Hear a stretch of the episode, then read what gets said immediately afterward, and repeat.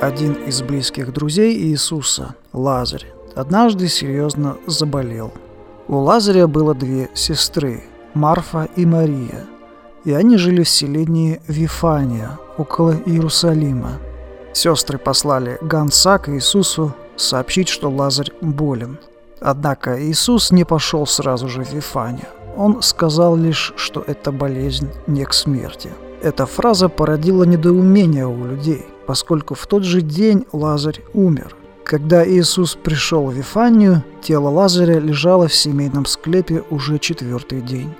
Перед тем, как совершить воскрешение своего умершего друга, Иисус спросил сестру Лазаря, «Я есть воскресение и жизнь.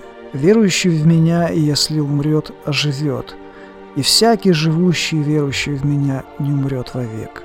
Веришь ли этому?» Иисус в этих словах точнее объяснил о своей сущности.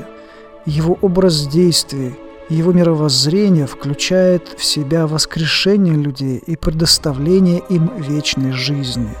Иисус пообещал, что так будет со всеми, кто в Него верит, и подтвердил это делом.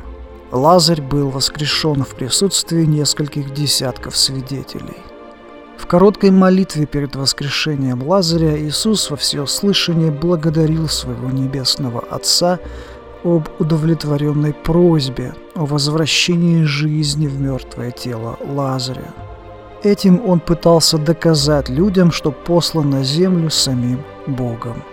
Совершенное чудо Иисуса повергло в шок всех, утвердило веру учеников и еще более укрепило противников Иисуса, которые объявили это чудо делом рук дьявола – Начиная с этого момента, религиозная верхушка Израиля решила лишить жизни как самого Иисуса, так и Лазаря.